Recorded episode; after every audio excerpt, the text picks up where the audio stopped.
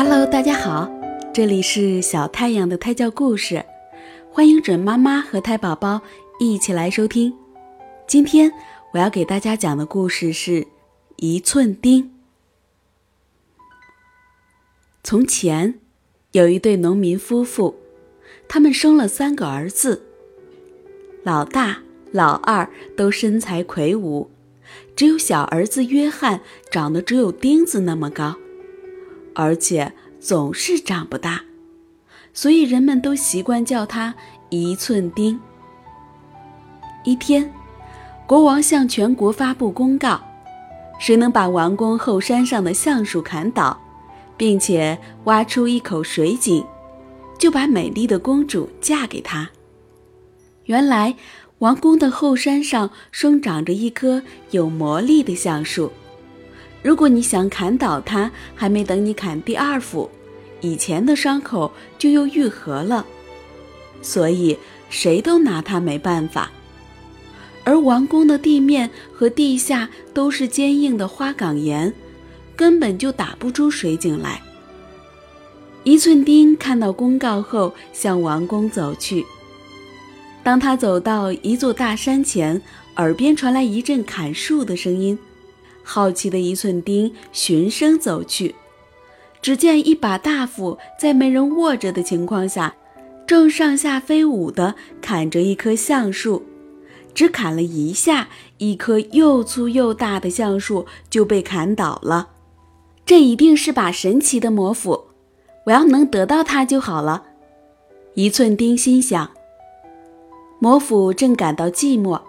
希望有人能带他一起去见见世面，于是，一寸钉把它装进大皮袋中，继续前进。又爬了一座山，一寸钉听到金属撞击石头的声音。原来不远处有一把魔镐，正轻松地凿着花岗岩。一寸钉把魔镐也装进了大皮袋，继续向前走去。又走了很远的路，一条小溪挡住了去路。你要答应带上我一起去旅行，小溪说。一寸钉同意了。于是小溪立刻停止涌流，跳进一寸钉的大皮带的核桃壳里。一寸钉带着三位好朋友，很快就来到了王宫。一寸钉来到王宫的后山上。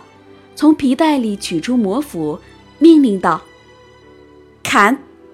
斧头腾空而起，向着橡树砍去。魔斧只砍了一下，橡树就倒了。卫兵又把一寸钉带到了花岗岩前。